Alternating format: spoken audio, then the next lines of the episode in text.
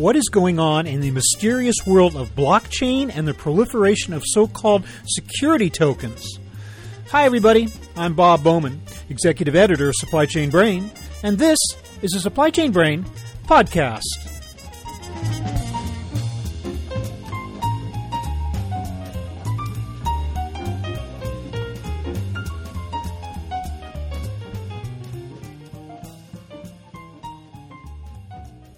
With the rapid growth of blockchain technology has come the creation of the security token, which represents a whole new asset class for investors.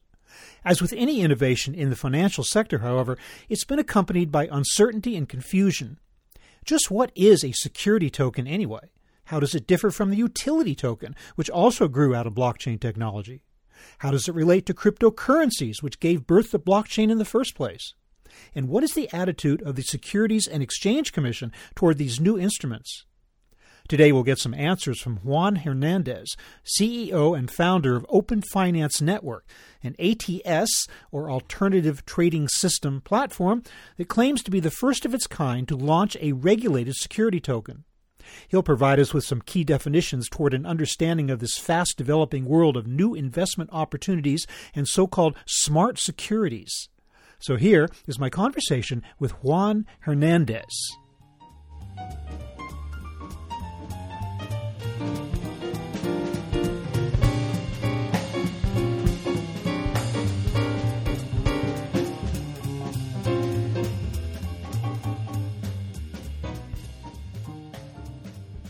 Juan Hernandez, welcome to the show. Hey there, Bob. Thanks for having me on the show.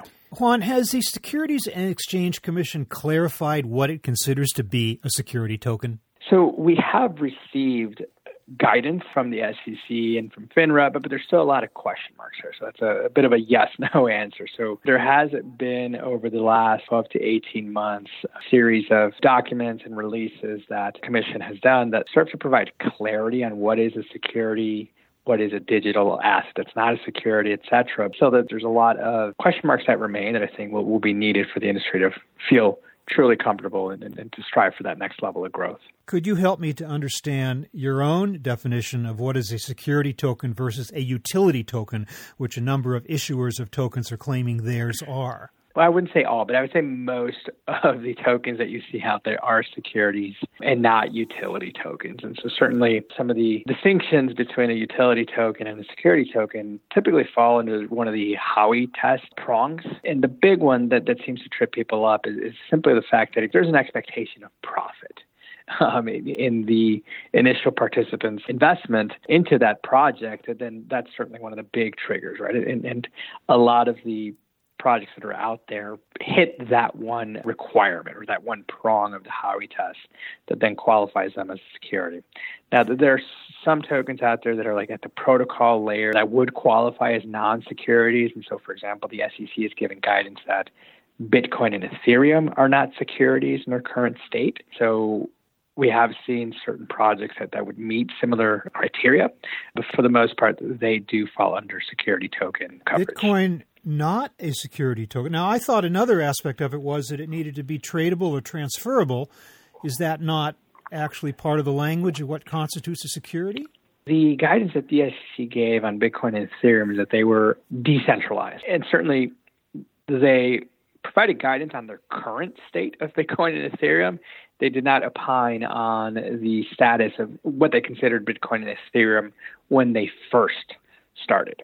And so now, now we start to get into some of that grayness, as I mentioned earlier, that there's still a lot of clarity needed, but that there is a grayness that the regulators have identified of something could start as a security and then become so distributed and so decentralized that it is no longer a security. There's, they have not provided enough details as to what that threshold mark is, but instruments like Ethereum and Bitcoin, for example, have been deemed to not be securities in their current state. On the other hand, I understand the SEC has shown kind of a dubious attitude towards some issuers who claim that their tokens are utility tokens, but the SEC is saying, uh uh-uh, uh, they are really security. So it, kind of works both ways, doesn't it? Right, exactly. I mean, certainly they, they've started taking action recently. We've seen some examples. For example, um, AirFox and Paragon Coin are two public cases that they've released material around and kind of shown to the public to illustrate examples of what they're deeming are securities when the project initially claimed they were utilities, utility tokens. And so there, there is a healthy skepticism across the board as to when someone declares that they are a utility token. Because more often than not, I mean, a lot of these projects are done in a way that the intent is to raise capital for a project, just at a high level. And so when you have a scenario such as that, when where then there's an expectation that the participants will receive some sort of future profit from their initial participation, then that 100% falls under a securities framework.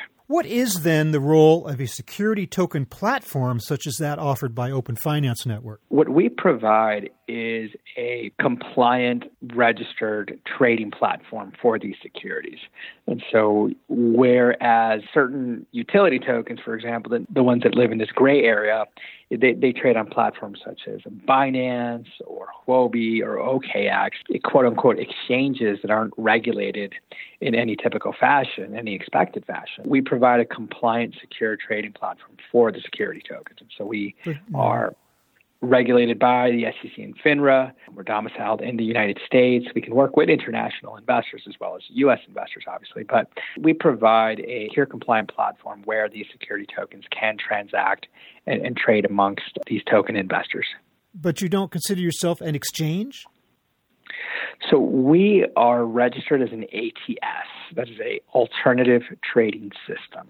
That's how our license is set up, and the SEC has provided guidance in order to be a registered trading platform for these digital securities that you need to be an ATS. An exchange is something akin to a NASDAQ or an NYSE. It's very similar to the mm-hmm. ATS, but there's obviously a much higher threshold there and a much higher expectation around connectivity to other broker dealers, clearinghouses, etc. And, and to be quite honest with you, the industry simply is not there yet. There may be a future point in time when we would register as a full blown exchange, but for now, the ATS license is sufficient for the type of trading activity that we see in the market. You do host trading activity. You do see the yes. exchange of tokens and value, and yet you Co- don't correct. call yourself an exchange. So I'm still a little bit fuzzy on uh, on where that line is drawn between well, what is a platform, what is an ATS, and what is a full blown yep. exchange. Welcome to the fun and exciting world of regulation, uh, securities law and regulation. Yeah, exchange. It's a reserved term for obviously uh, someone who has a full exchange license.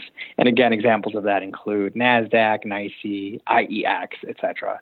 Today, there are, to our knowledge, only three platforms like ours, including ourselves, that are set up to be able to provide exchange-like functionality with the ATS licenses. What is then the relationship of a security token to the blockchain? Let's start first with terminology. I mean, certainly a lot of people enjoy the term security token or tokenized securities, etc. We prefer to call them digital securities, right? It's still the same securities that most investors are, are familiar with, but, but they're in a new digital format. And that new digital format it lives on chain. So rather than the books and records for your shares being stored in some sort of central database, they're able to be stored on this distributed ledger mechanism that then brings with it a lot of benefits in terms of not having to be so reliant on intermediaries, not having to go through a lot of different uh, redundant layers to be able to transact or make changes to those records. And so the relationship between these security tokens and then blockchain is that these security tokens, which are digital securities, live on the blockchain system in the sense of their data and information is being recorded on this distributed ledger. Okay, that's. Uh, I think you're talking there about blockchains that serve the purpose of managing and, and recording transactions involving the tokens themselves. But, the, but, as you know, there are many blockchains being introduced out there that are not specifically for the purpose of managing transactions of cryptocurrencies and or tokens and the like. They're for other things, like all kinds of business transactions, such as those that occur within the supply chain. When that type of blockchain is set up, what then is the purpose or the need or the connection to a token of any kind? Well, so the token is a, is a representation of the security's interest. A very simplified way to think about it is it almost serves as the stock certificate that were issued back in the paper days, if you will. But in this case, um, it would be um, it would be shares in what stock in what in today's nomenclature. What would that represent? right? I mean, but well, so, so that's the distinction, right? That these digital securities, at least today, they tie to underlying assets, right? So, for example, you can have a real estate fund where mm-hmm. the books and records live on chain. And so there, there would be a token around it, and, and, and the token serve as the book and records mechanism. But, but you're right. I mean, the real estate itself doesn't live on blockchain, but the blockchain is used to record the ownership and the different aspects around the investor relation lifecycle. Well, let's take another example. If I get back to supply chain for a moment, where there have been some pilots of blockchains which have been established to track the provenance of product as it moves through the supply chain of palm oil or something like that. Like when it changes hands, that transaction gets recorded supposedly on a right. blockchain. That's a physical asset that's being actually recorded. So what I don't understand is what has a token got to do with that, if anything? Do you even need so, one? So the token then becomes a representation of the interest, right? The fact that it's changed hands from one party to another, then the token also then changes hands. And so it's used as a representation of the underlying instrument. And so that that's today's current functionality. You know, the analogy I like to use today of kind of where we're going as an industry is we're, we're just moving from audio tapes to CDs right now.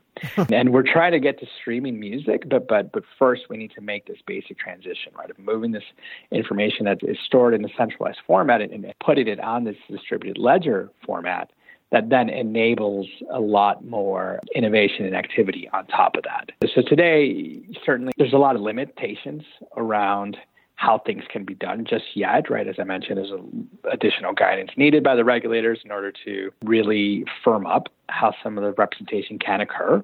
But at the end of the day, the representation on chain represents then the books and records and the ownership data around the underlying asset.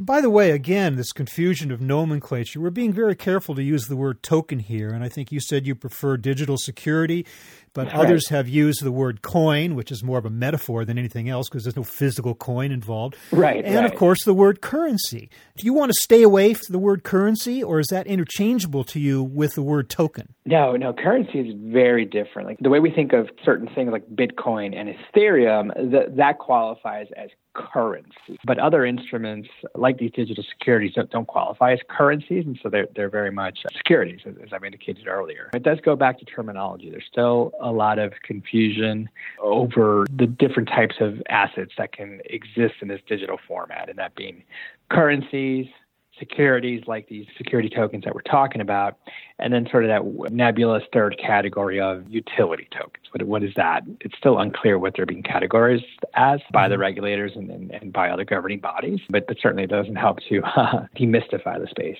Now, it certainly seems clear, at least to me, I don't know to the extent anything about this seems clear to me, is that going forward on the cryptocurrency side, like Bitcoin, we cannot have an unlimited number of those. Most of those, if not some of them already, are going to die out just because there's no demand for them. There'll be a glut of that. Right. Does the same hold true for tokens, or can tokens just proliferate just like stock can proliferate? There, there's no end result where all of a sudden you said there's too much on the market, unlike the cryptocurrency situation. Is that different? So, yes, the digital securities can proliferate similar to yes, there's any number of issuances that can be done on any given day, and so the digital securities themselves can continue to proliferate in a way that, so long as obviously there's an underlying asset or some kind of underlying value tied to these digital securities, then that's what the data then represents on chain. Now, I've heard it said, and maybe even you said this, I don't know, that the blockchain based security token is the so called missing variable in launching a new era of smart securities. Could you explain what that means? Sure. As mentioned the analogy earlier of us moving from audio tapes to uh, CDs. That's where we're at today as an industry, right? We're still just kind of doing a direct port of how we record data offline and then how we're choosing to record the data now on the blockchain and, and using that as a representation of the books and records. But that doesn't really get us to the promised land, if you will, to, to the place where we can unlock these types of instruments that we like to call smart securities. And so Smart securities for us are when you can initiate, for example, distributions automatically, you know, entirely done at the smart contract layer, right? Where there's not necessarily a need for manual intervention or the need for someone to sort of designate that there's an approval or an authorization in that sense. And so it will open up an era where there are new types of instruments being created. For example, hedge funds where like the distributions can be done automatically when certain performance thresholds are hit. And, and we think that's something that could really change the landscape and create new types of instruments that the general investing public can then participate in and really open up these types of new opportunities for the general audience. Is regulation playing catch up with this innovation in the same manner that it had to play catch up with the creation of hedge funds and a lot of collateralized debt obligations and all that weird stuff that came out a decade or, so ago? Yeah, the, the pace of technology has moved very quickly in this market. So there is a little bit of catch up there's a lot of education occurring today still at, at, the regulatory level, certain aspects around public private keys, what it means to actually hold a digital asset. Or to lose the key and not have access anymore. R- the, right, yeah. And, and, gaining a sense of confidence and assurance around how these types of instruments actually work, right? Certainly the notion of, of an immutable record done on chain certainly is, is still a new concept to many. So there is a bit of catch up occurring today, but I'm confident that from what we're seeing out there on the landscape, a lot of the concepts are being understood, and, and there's a lot of general sense of understanding around how this new on chain capital markets can function like the off chain capital markets. So you can apply the same regulations to these new innovative markets in a way that then allows them to thrive and grow. Unfortunately, it always seems, or at least a lot of times it seems, that when regulation does lag innovations in capital markets, somebody gets hurt before the regulations get codified. We've yeah. certainly seen that in the past. People get burned. Is there the uh, is there something that we should be careful about getting into here until some of these definitions and uh, and regulations are better clarified? Certainly. I mean, there have been a lot of exploits done to date. I mean, sure, when certain participants look to take advantage of, of perhaps unknowledgeable investors, it always leads to black eyes for the industry, where you see people run off with the funds from their investors and not deliver any sort of product or service service in return. It's still early days, and, and certainly it's not mainstream yet in the sense of, you know, I don't expect a retiree down in Florida to say, you know what, I'm going to participate in this latest tokenized offering. We're just not there as an industry, and that's many years away. And That's a good thing in the sense of gives us as an industry time to codify and really clean up a lot of the landscape and be able to better present it to the general mainstream audience in a way that they can feel confident in. Because you're right. I mean, today, I would think if, if given the opportunity and they had kind of understood how to participate in one of these offerings, I think a lot of people would be very hesitant to do so, just given news headlines that they've seen in the past. Just going forward with your own platform, at the moment, are you involved in a single security token or, or multiple? And, and where do you expect to go with this? So today we list four digital securities on the platform, and we have a pipeline of, of, several more that are scheduled to be listed in the coming weeks and months. So these are instruments like, for example, Blockchain Capital. They're a, a tokenized venture capital fund. So it's a venture capital firm out of San Francisco that obviously, as their name implies, invests heavily into the blockchain space. And, and last year they did, a, or the prior year rather, they did a tokenized offering of one of their latest funds. It's an opportunity then for regular average Joe type investors to be able to participate in a San Francisco Silicon Valley venture capital fund, right? Which is typically unprecedented. You would never be able to gain access to a name brand Silicon yeah, Valley venture capital fund. Right. I mean, you'd have minimums that are akin to $250,000 at minimum, and you'd have to know someone within that network to be able to participate. And so, what they've done is really opened it up to a broader audience where now someone from the EU could participate for, for a much, much lower dollar amount and, and gain access to this type of investment offerings. That's some of the big areas of opportunity that are opening up, that this wave of access, transparency, and flexibility that's entering the market. So access to these opportunities that, that typically most investors don't have availability to, transparency around how the offering is being conducted and how the asset itself is, is operating and, and how it's performing over the life cycle of the fund itself and then flexibility in the form of liquidity.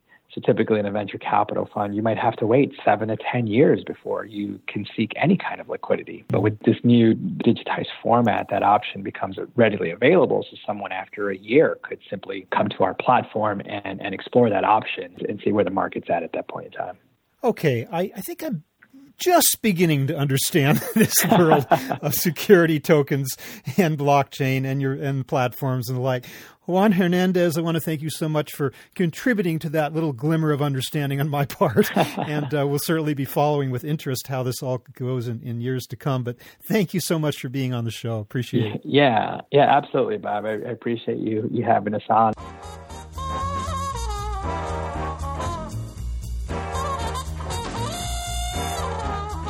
That was my conversation with Juan Hernandez of Open Finance Network, talking about the world of blockchain and security tokens. We're online at www.supplychainbrain.com, where we post a new episode of this podcast for streaming or downloading every Friday. You can also read my think tank blog, watch thousands of videos, and access all of our other content, including the digital edition of our magazine. Look for us on Facebook and LinkedIn, and follow us on Twitter at SCBrain. Can also download or subscribe to the show on Apple Podcasts. Got any comments or suggestions on this or any episode? Email me at rbowman at supplychainbrain.com. See you next time.